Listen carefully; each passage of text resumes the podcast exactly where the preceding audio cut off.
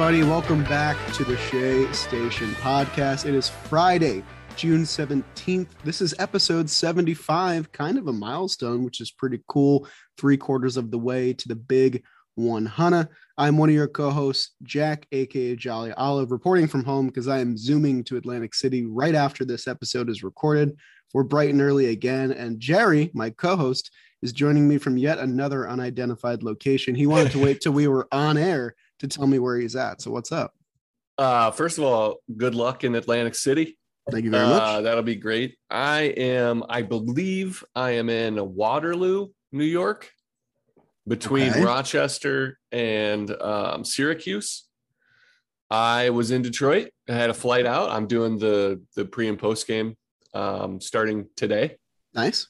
Um, my flight got delayed, delayed, delayed, canceled again.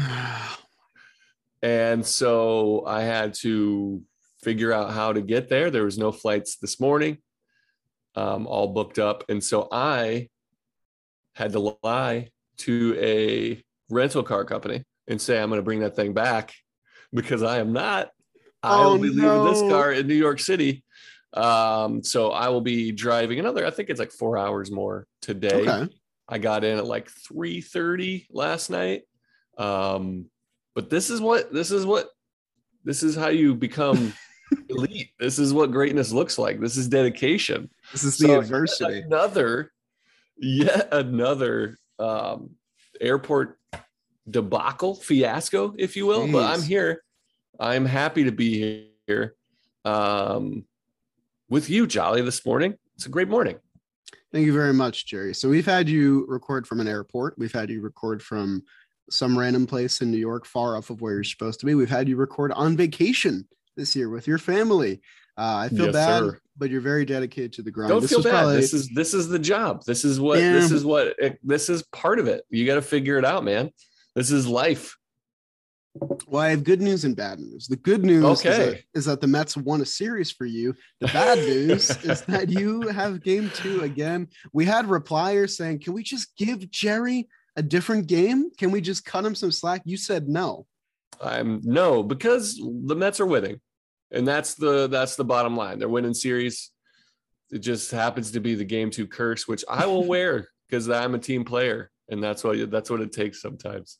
Jerry is a team player. Before we got uh, before we tell you guys what happened in this Mets Brewer series, we just want to thank today's sponsor, which is Greg Morris Cards.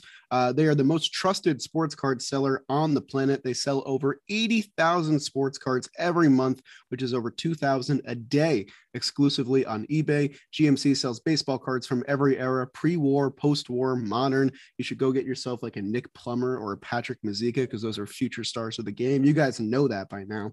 Uh, but why do people trust GMC for buying cards? Well, Greg Morris and his team hand grade every single card that they sell, and buyers have been trusting Greg's grades for years. If Greg says the card is mint, you know the card is mint.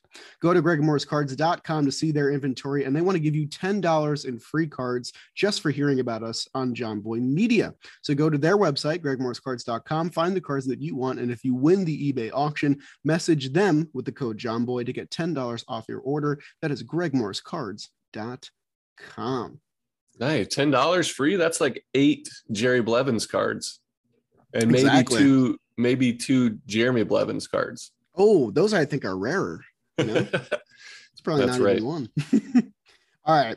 Game one time. yes, sir. Let's get into it. Let's rock it. I am very happy to do game one today for a variety of reasons.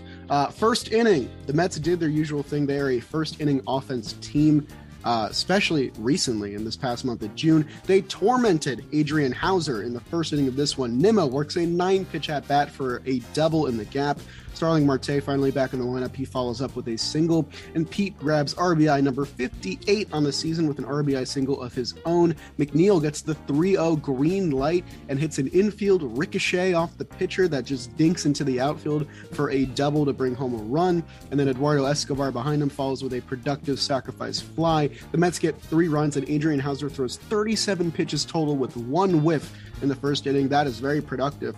And this would be all that Chris Bassitt needed the entire night because something was figured out. He started attacking the zone more, more f- first pitch strikes in this game than pretty much any other start the entire season. He goes eight innings in this start against the Brewers. No earned runs, three hits, one walk seven strikeouts on 109 pitches. That is what you want out of your de facto ace of the rotation. He induces clutch double plays in the third, fifth, and sixth inning to escape some jams, and the Brewers were held to just two at bats total with runners in scoring position. They hit into a double play both times. Pete Alonso, I jinxed him. I apologize to all our listeners. He gets caught stealing for the first time in his career. Definitely a heartbreaker for me. I let out a loud no when it happened because I knew the onslaught that was coming.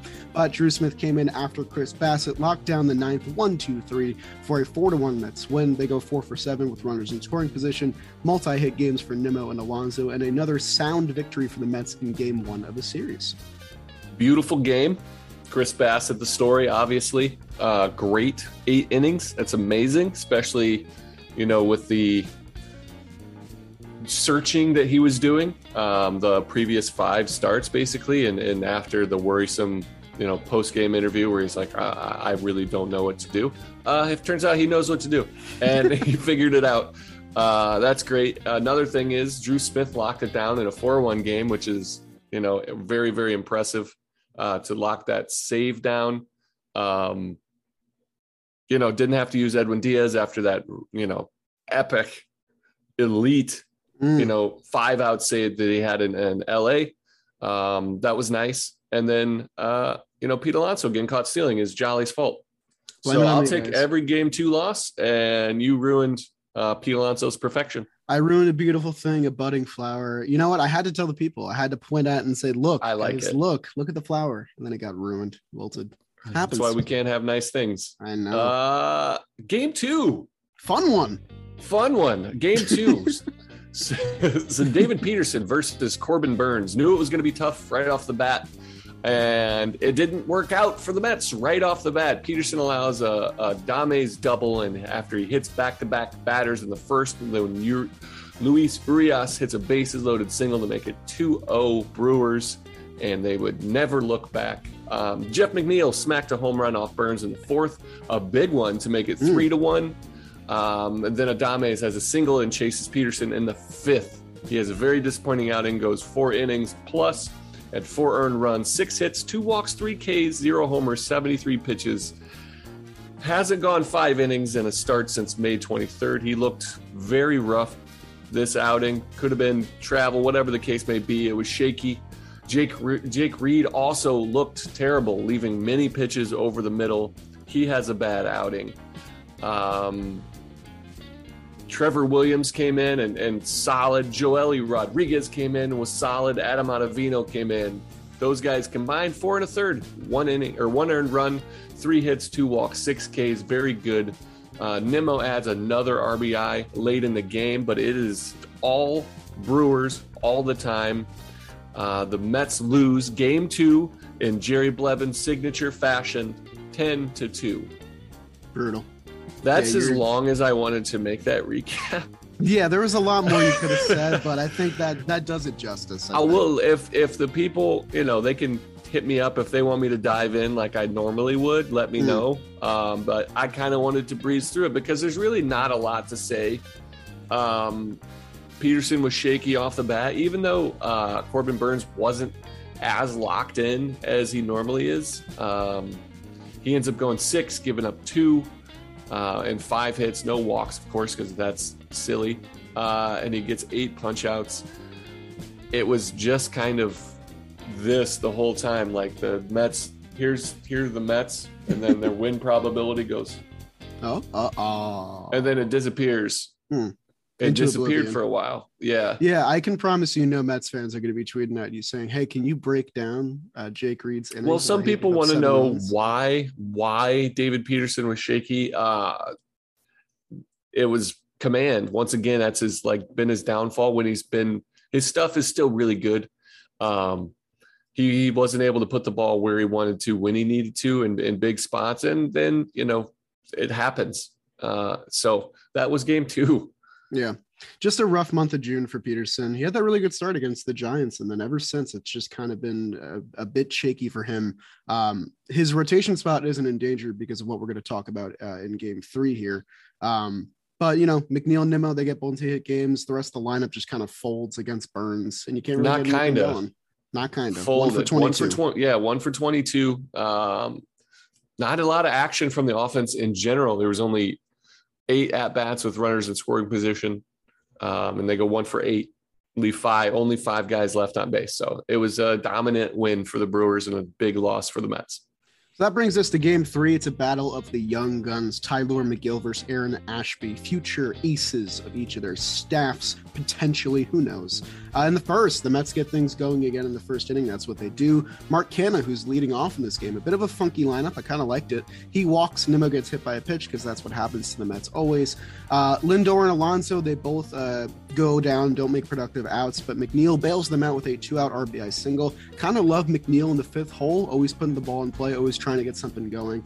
I like him in that spot. Tylor Megill looked really good through the first three innings, first time through the order. He faced the minimum, struck out five batters in the minimum, and then the fourth inning, wheels just came off. Don't really know what happened there. Uh, gives up four earned runs in that fourth inning, four hits, one walk, six strikeouts on the night. Uh, gives up a Yelich solo home run, and then he exits after two singles, uh, signaling pain in his right shoulder. So he didn't act, he didn't re-aggravate his previous injury, but he probably gets a much worse injury in turn. Not very good news for Megill. We don't know the specifics of it yet. He goes through imaging today. Hopefully, the news isn't that bad, but it looks like we'll be without Megill for uh, the future time, which is very unfortunate for me. Big Megill guy here. Uh, so Chasen Shreve gets thrust into the fire, doesn't really get time to warm up, uh, and he allows all the inherited runners to score in that short warm up. But he does go two innings. He goes one, two, three in the following inning, uh, to give the bullpen a little bit of rest.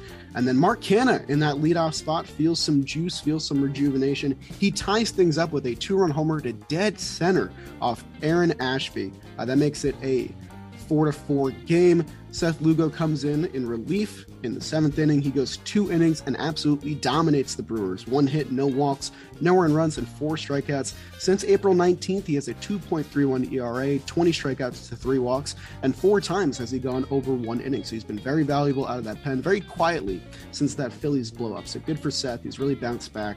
Um, the Mets get another hit by pitch on Canha in the seventh. We were worried that he might get taken out of the game. Luckily, he stayed in. Alonso walks, but they fail to score. McNeil can't come through this time. Uh, Drew Smith gets the eighth. He lets up two hits, but he does work around them and gets a scoreless inning there. So that's clutch because if the Brewers get a run there, they go Williams and Hader, and this becomes a very different game. Instead, in the eighth, the Brewers decide to go to Brent Suter. I don't really agree with the choice. I still think they should have went with one of their big guns who they didn't really use in this series. But nonetheless, it's good for the Mets. JD gets a single off the lefty. Guillorme reaches on a Rowdy Tellez error that he throws into left field on a double play ball. And then later on, Nick Plummer puts the ball in play. Rowdy Tellez decides to throw it to second base instead of home, allowing Marte to break late. The Mets get a run. Uh, Plummer was in an 0 for 17 slump, but he comes up big. So good for the young kid there. Uh, and then Diaz in the ninth still looked good, but a couple dink hits uh, almost made things pretty shaky. Uh, Renfroe single, and then Tyrone Taylor bloops one down the right field line for a double. The outfield was playing back, no double, so they had to sprint in. Nick Plummer comes in, makes the throw to the cutoff man. Uh, an interesting send by their third base coach. Uh, very aggressive. The Brewers play an, an, aggressive brand of baseball on the base paths. It does not pay off here. Pete uh, makes kind of a not really a wide throw, but definitely not on target. But Nido makes a nice grab, whips around, slaps the tag on him just in the nick of time. The Mets nail Renfroe at home. Buck comes out because Christian Yelich is on deck and he says, Do you want to walk him? And Diaz just says, No and then he strikes him out on three pitches, three nasty sliders. Yelich does not stand a chance. Uh, the Mets get a five to four victory. Diaz gets another save where he looks elite, and they win a very gutsy series where they were outplayed at a lot of times. They suffered a lot of injuries and they didn't get hits in a lot of big moments, but they beat a team that they believe they are better than, and they get a clutch series win. Big win. That was nice five to four. Good victory. A lot of positive things. A couple of negative things, though. Um, Tylor Megill, obviously a, a, scary thing. Shoulder discomfort, I think, was what uh, was was put out there. I think DeComo on Twitter um, looked painful, but again, it could be minor muscular kind of thing. It could be just some type of spasm. Who knows what's going on? We we don't need to speculate. Um, scary though, because he looked back. He looked fully back. The Brewers are in trouble because their offense is not very good. Um, Rowdy Tellez made that horrible. That was a really bad play very uncharacteristic. He had no errors on the season, and then he made two horrible plays in the same inning. You just I don't even think that was an error, just a poor judgment. That's a yeah. So that was tough. Um, Eduardo Escobar was MIA. Um, turns out that his is a medical issue that they can't talk about under the HIPAA violation rules, um, which basically means it's medical. We don't just talk about it publicly. It's privacy. Um, it is an issue that he's facing. So again, no reason to speculate there. We'll know more most likely today. That's what I'm gonna guess. We'll see. Um, Mark Canha looked good in the leadoff spot. Like he's he's like a chameleon, man. Wherever he goes in that lineup, he kind of rolls. He had a big homer, um, a good one to right center. Um, Lugo, you said looked great. Drew Smith, solid. Um, and then Diaz uh, looked really good. You know, you're going to have that weak contact. You're going to get those bloops. Um, but that was a good W. I listened to the to the radio because I was driving. Oh yeah, also my drive went through Canada. Awesome. Because I was in Detroit, you know, on the the northwest side of Lake Erie, and I just plugged it in. I had to, I got to save an hour by going through Canada, which was oh, fun. okay, nice. Yeah, so I I, I so uh, here's my question. Here's here's a question mm-hmm. I want to put put out to you. I drove through Niagara Falls at night. Scary. I had never been there. That's I didn't cool. see it, didn't hear it, had all the signs for it. Um, you know, I've got it. My it's just like Niagara Falls here. I see it like on the map. Have I? Can I? Have I been to Niagara Falls? I mean, I don't think you have, man. You didn't see but it. But I have. I mean, you've been around it. Were you in the there. water with a raincoat? Because I feel like if not, then you haven't. But I mean, it might be on your way back now. So who knows? I'm Unless not driving that thing. Yeah, you could. You could. you're you right. I'm gonna knock on wood real quick. Yeah. What if it's a Shea station? This is what. It, this is the conversation. Have Ooh. I been to Niagara Falls? Technically, yes. I think you can tell people. I haven't seen the falls. Yeah, because if you go and you tell someone apart at a party, "Hey, I went to Niagara Falls and I asked for a picture," what are you gonna do? Um, I didn't take any photos. I'm more of a I'm in the moment, you know. Oh, I don't want to Yeah, you're I'm in the those. moment. I don't want to okay. distract and, and take mm, away from mm, that the, the the mm. majesty that is the falls. Wow. Very convenient. I can also just you make know. a Photoshop of you. Uh. Very convincing. Dude, that's yeah. So that was another thing. Uh, but I listened to it and it was a wild game. Very good um, really, the the Megill thing was pretty scary.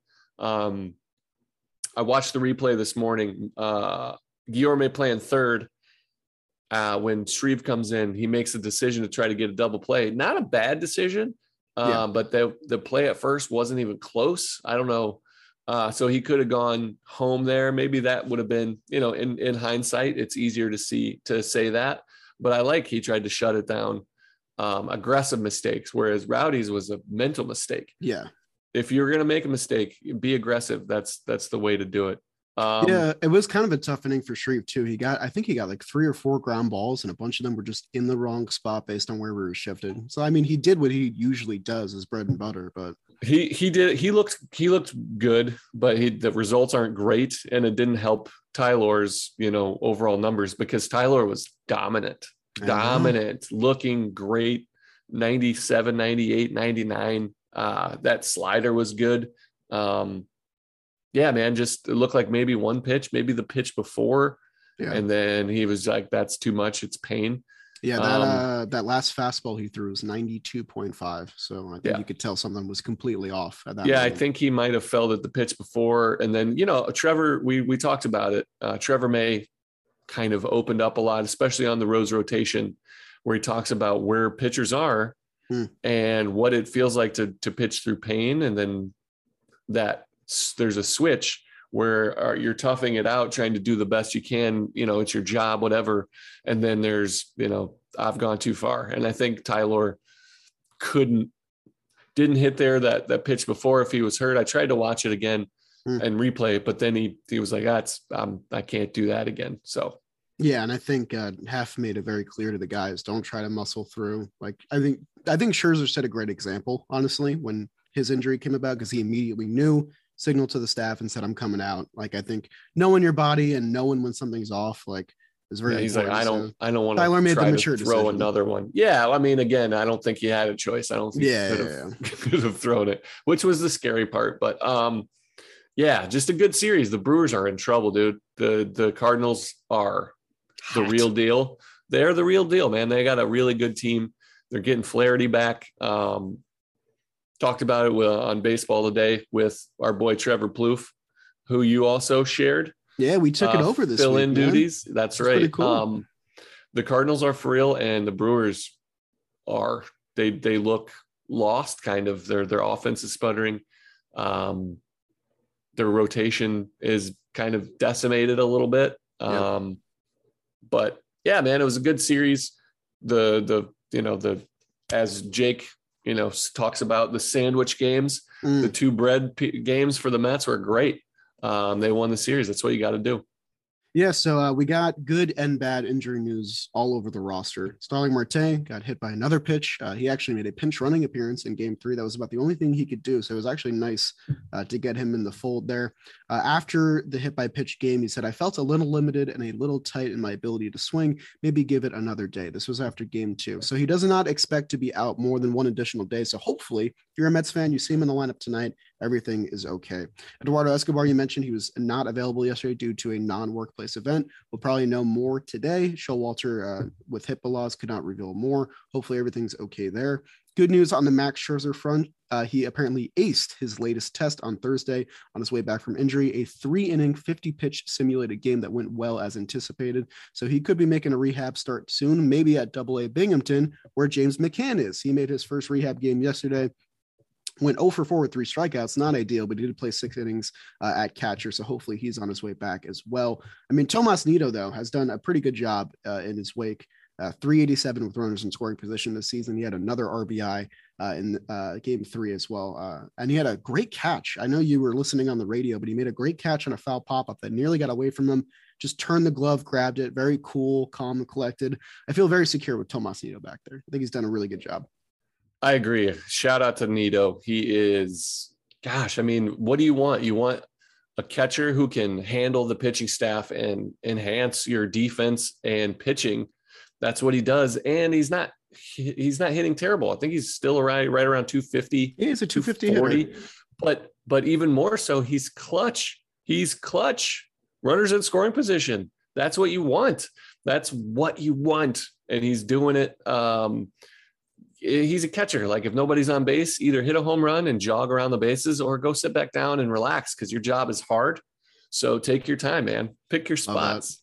Yeah, I mean, runners in scoring position. McNeil's now 407 hitting on the year. McNeil's third in the NL for batting average with a 324 mark. Uh, Edwin Diaz, when he makes an appearance in games this season, the Mets are 25 and one, which is a crazy stat as well. A lot of good stuff to take away from this series. Like I Oh, said before, Nimmo made an amazing catch too. He did. Yeah, I think that was game one, right? Game one, that was a Yeah. great catch. I wanted to give that some love. Yeah, Um, compared to where he was at in 2020 in center field, it just looks like a Mhm. completely different player out there. It's incredible. And the, the last thing is, and we heard it a little bit on the broadcast last night. Uh, fan favorite Tommy Hunter, a Jerry Blevins favorite. Oh, um, the very likable Tommy Hunter. If you don't know who Tommy is, give a listen or watch the video. Uh, we should probably tweet that out on Chase Station of him, his post game after he got oh base yeah, hit. interview. You want to yes. see the love of baseball and the real joy of uh, a guy that's had an amazing career, very, very good career. Talk about getting a big league hit. Like it's it's a beautiful thing, but he's been dominating. I call I talked to him when he signed. He's had 14 strikeouts and only one walk in AAA with a 2.08 ERA in his Mm. last five games. Um, pitching well. If something goes down with with our our pitchers with with Megill, I'm, it's probably going to be him, and then we'll make an adjustment on the rotation, that kind of thing. Um, but good for him. Yeah, Tommy Hunter, a veteran, Coming vet- off. he Back Was- surgery, Yeah, a second time, a second back surgery. a second back surgery, and how, how he's 38 years old. So that's a pretty incredible comeback for Tommy Hunter. Easy, was- easy. 38's not that old. I sorry, 38. He's young as the day. Sorry. um, but no, he was the guy that was really excited to be a Met last year, and it's a shame that like his time was so brief with the club. Because in like the three games that he pitched, he was like very fun to watch in all of them. And you know, the Mets could always use bullpen help. Bullpen's been pretty stable as of late. They kind of won the series of bullpens in this set with the Brewers, uh, which was pretty impressive as well. But having Tommy Hunter back in the fold uh, is very nice. I still can't. I still don't know why they didn't pitch Devin Williams there. I oh, they didn't use Hader once in the series. They didn't use Devin Williams in the eighth there. They used I they put it they brought in a lefty for JD Davis, which I didn't understand at all. Um, yeah, just a very perplexing decision. But the Mets even some Mets even said in the post game they got a little lucky in that eighth inning. Some things just turned their way. A couple errors, a bad choice by uh, Tellez. The Brewers not using the best pitcher for that situation. A couple things just went their way, and that got them a win. Yeah, wild. Craig Counsell just I don't know. Kind of a stinker. Stinker. But you want to get into the apple of my eye? Yeah, I do, Jerry. Yeah, I, I hear do. the chimes. I don't really, but they're in the background. Audio jack, enter here. He's here somewhere. Uh, I I really do hear it. Uh, there's a few candidates. Kind of a weird series. Um, there's really only two guys. Mark Canha had a good series, one for six, two runs, that home run, two RBI, two walks, a stolen base, hit by pitch, on base machine. Uh, but the two guys are Jeff McNeil, four for 10, two runs, a double, a homer, four RBI, a walk, big RBI in, in hmm. spots too. Uh, and then the, Chris Bassitt, that is the apple of my eye. Seabass himself, eight innings pitched, zero earned runs a three hit, one walk, seven punch out performance in a moment. It's an amazing singular performance, but put into context of where he was, where the Mets are, what kind of thing we need. And now with the scare with Megill and the possibilities of us needing Seabass to be himself even more, you feel a lot better about where you are. He looked elite. He looked like himself. He looked like the Seabass we've come to know and love. Yeah, I mean, I just I loved seeing the emotion from Chris, uh, getting the results he finally wanted. Those double plays were so massive. That takes this eight inning shutout to maybe a six innings, three earned runs. You still take that, but being able to stay cool, calm, and composed, and still attacking the zone in those tough spots was really important. And I think Chris did a really good job of that. One walk was awesome. He was really controlling the zone, like I said uh, in the game recap. A lot of first pitch strikes, which I think was the thing that they figured out um, and just exactly what we needed. We've been kind of waiting for Chris Bassitt to step back into the spotlight. Luckily, Taijuan Walker has been very, very good. Cookie Carrasco's had some great outings to kind of, you know, help ease that a little bit. But having Chris Bassitt at this level too uh, makes this rotation almost whole without two huge pieces in it. So Chris Bassitt having that outing was absolutely vital. Uh, I'm going to go with the bat because I went with the, I think, arms in my last like three apples or something. I've been doing a lot of pitchers. So I got to switch it up a little bit. I do want to give love to Canha. His home run yesterday was absolutely vital uh, to the Mets winning that series. Him, like you said, perfect word, chameleon. Kind of put him anywhere. He's been batting fifth. He batted second. He batted first. You can kind of put him anywhere and he'll be productive. Gets the hit by pitch. Stole a base, uh, which I loved. Got a really good jump. Uh, caught the, uh, I think Brad Boxberger just sleeping on him. Stole his first base of the year. Uh, mine's going to be Jeff McNeil. So clamps for Jeff. Uh, Jeff had a lot of clutch hits in this set. Uh, he goes four for 10, two runs, a double home run, four RBI, and a walk, kind of doing it all. And this is uh, this was kind of big for me because we had a we had a rare cold series from Alonso, if you can call it that. Still had some RBI, still had some good hits in here. And Lindor, I know that fractured finger is still bothering him. He just hasn't looked right ever since that Dodgers set where it happened. And McNeil batting fifth kind of had to bail these guys out more than once, uh, and he completely filled the task. Homered off Corbin Burnes, which was very cool. Uh, four RBI in the series was big in a series that the Mets did not score a ton of runs. They scored four in the first, two in the second, and five in the last one. So that's 11 runs in three games, and McNeil's responsible for over a third of that. Uh, so great series for him. You don't think of him as a five hitter, but a guy with a 324 batting average, that's a guy I want with runners in scoring position. I think that five hole can really be a home for him.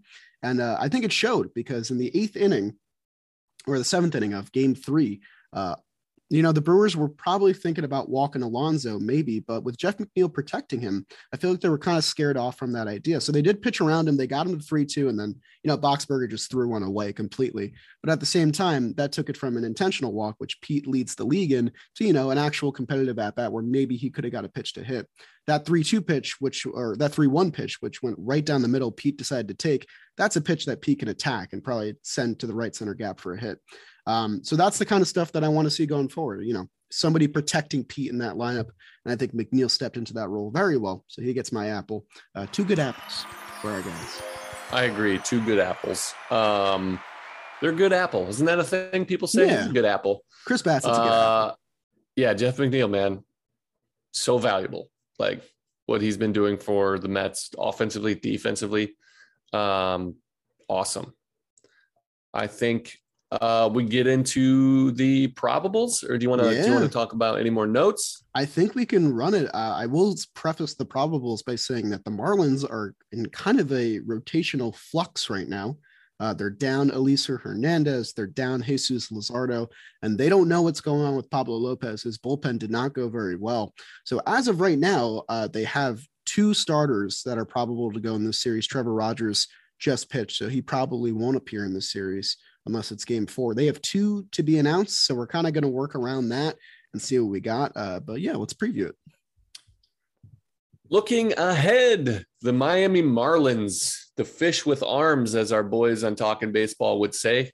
Don't know what it means, but I'm for it. Um, yeah, this is a pitching dominated team. Uh, we got a four game set. Game one, Cookie Carrasco and his 3.93 ERA going up against the aforementioned to be determined. We don't know who's going to take the ball. Uh, Pablo Lopez is still day to day with his wrist. Miami Marlin. Oh, he took a line, uh, a comebacker off his throwing hand. So the Marlins have had to replace uh, Elieser Hernandez, Jesus Luzardo, Trevor Rogers has come back. Uh, Cookie struggled in Anaheim in his last start, four and two thirds, five earned runs, nine hits, one walk, seven K. That is an elite offense that he faced out there. It's a little bit, little bit different, a little bit less experience. Um, so we'll look to take game one against uh, a guy that might be wearing a Marlins jersey. Game two, Taijuan Walker and his 3.08 ERA against one of the replacements, Braxton Garrett, and his 4 ERA. Um, Pete Alonso, JD Davis are 0 for 3 combined against Garrett, and no other Met shockingly has faced this gentleman. Um, Bryan De La Cruz, Ernesto De La Cruz. Remember who's Ernesto De La Cruz? Oh, that is a princess. Ah, no, the It- name's slipping me right now. It's from Coco. Oh, oh, from wait. Coco. Why was I? I was thinking of Inigo Montoya. You- I you- know why my I was just, it could be, it could be. I was just getting into my dad moment, uh, a little good Pixar. there, by the way. Good. Thank roll. You. Uh, De La Cruz is four for eight against Taijuan Walker, and Taijuan has a 2.59 ERA in 41 and two thirds innings over his last seven starts. Really, really stepping up for this Mets team that's needed him.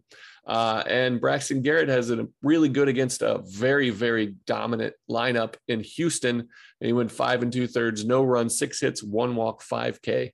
Uh, he looks really good. He looks like a promising arm. Shocker. He's going to be a Marlin. He's probably going to be good.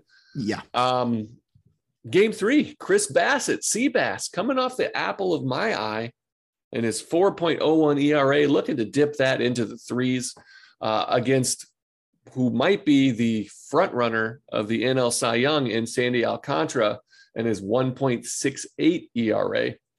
Uh, JD is four for 10 off of him. McNeil is seven for 23 with a homer off Sandy. Um, we've got some history. He's on another level right now. This is this is um, the cream of the crop, I believe. I mean, like him and Shane McClanahan and Nestor Cortes are the, they're the best of the best right now in MLB. Um, Sandy's been great, um, but Jorge Soler is one for five with a home run off Seabass. Um, but he looked great in his last outing, as we talked about. This he went eight shutout. Uh, the Marlins are just eight and five in Sandy starts this year, despite his insane numbers. He has a 2.82 ERA in 10 starts against the Mets. We've hit him around a little bit to 2.82 ERA, um, but guys are familiar with it. This is going to be a division foe. This is a, a guy that you faced before, so there's a little bit of familiarity, which is advantageous for the hitter. Um, but when you're that good, you're that good, and he is on top of his game. Um, I'd love to see him have a little hiccup. Yeah, me too. Just give up, think- give up, you know, uh, a six spot and four and a third. You know, who knows? Anything on game three?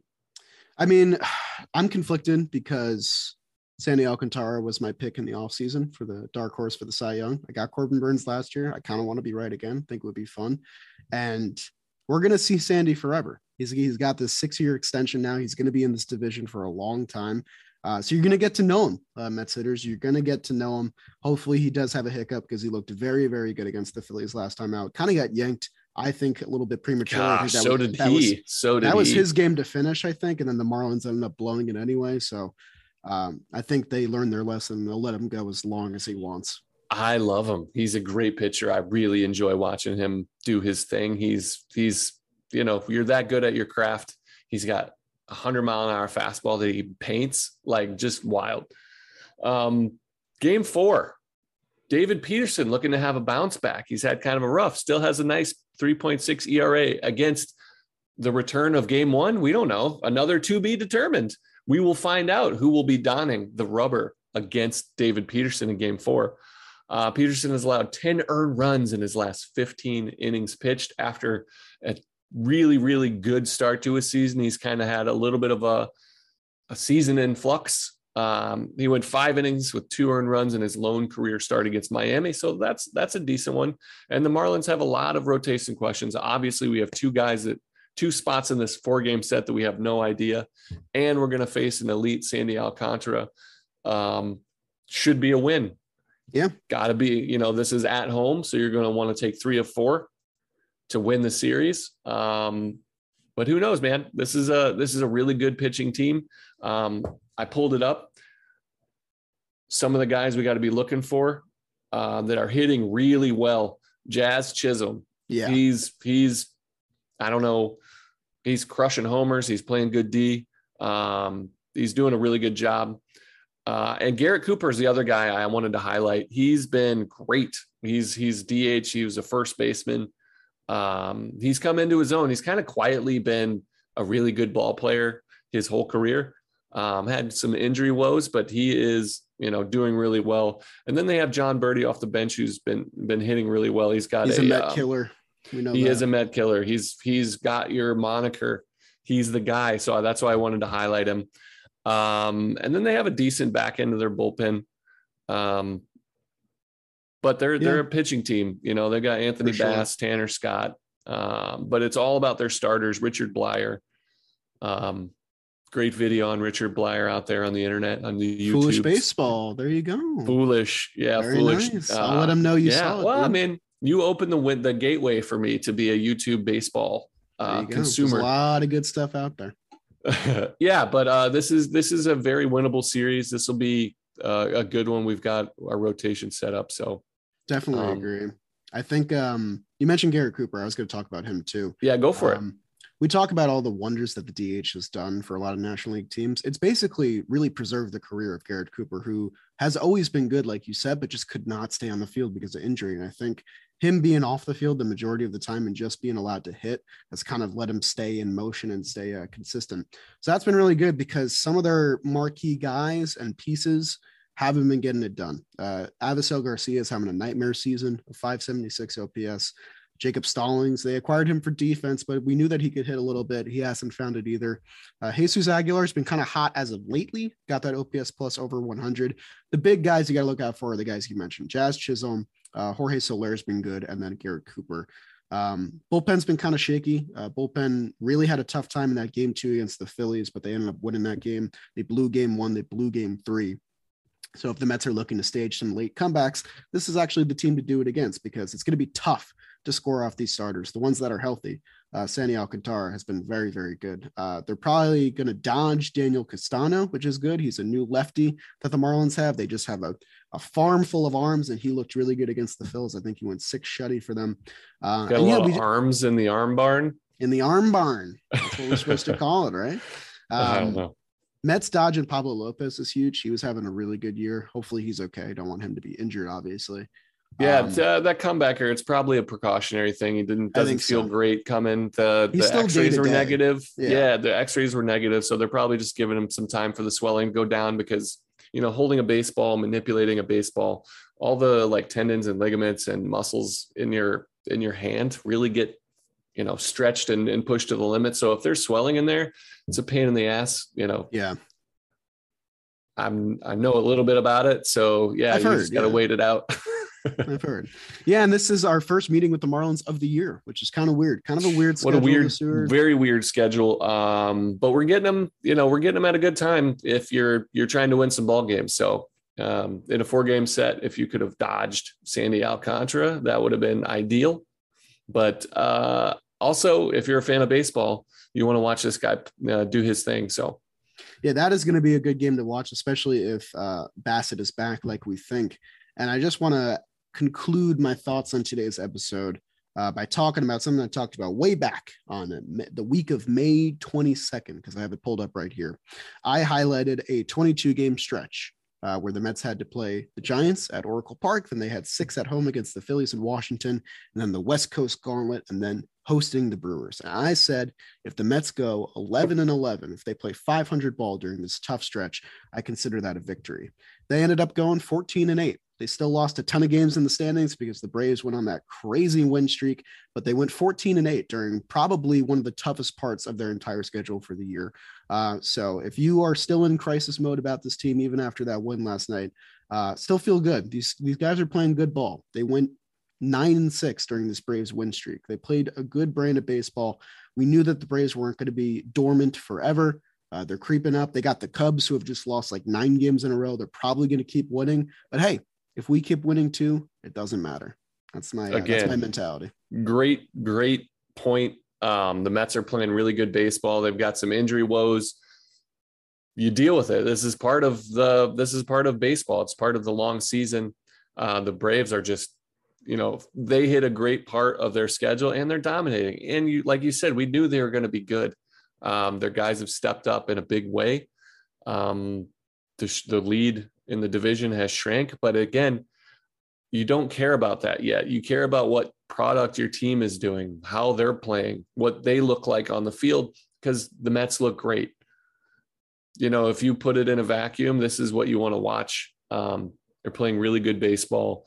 Uh, so whatever happens, happens. They're they're they're gonna have games together. So something's gonna shake out. But this, we knew it wasn't gonna be a cruise the whole time. Um, but the Braves made up a ton of ground and are making up a ton of ground with the what is it, 14 now, 14 consecutive wins. It's up to Yeah. 14. Yeah. So and then you like you said, they have a, a very poor Cubs team um, that they could win another three. They actually should have won two. I can't remember who it was that they started the streak on, but they lost a game to another subpar team before they started the streak. So, you know, whatever the case may be, all you got to do is worry about the Mets, and the Mets look great. We do have some injury concerns. We'll find out about Eddie Escobar hopefully soon. Uh, we'll hear about Tylor Megill hopefully soon. We'll get Scherzer back soon. Um, we got DeGrom on the horizon. Is he coming back? When? There's some hope. Uh, it's great to see him in the dugout. Yes. Uh, makes me happy just knowing that he's around the guys, just knowing his spirits are lifted. Um, yeah, and then tune in to the pre and post games this weekend. See your boys Yes. while your other boy is uh, out in Atlantic City, you know, winning big at blackjack, becoming Gambling the away my fortune. being the whale that he is. yeah, it should be a Um, lot of fun. Good. Yeah, make sure you take uh, funny pictures of Jerry on TV and then post them and then tag him in it for sure.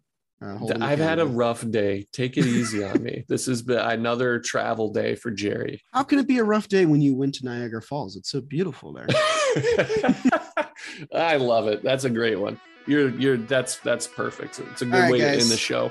High yes, we will see you on Tuesday talk about the Mets Marlins and preview the Mets Astros series that comes up right after a two game set. Should be fun. We'll see you then. sir. Let's go Mets. Let's go Mets.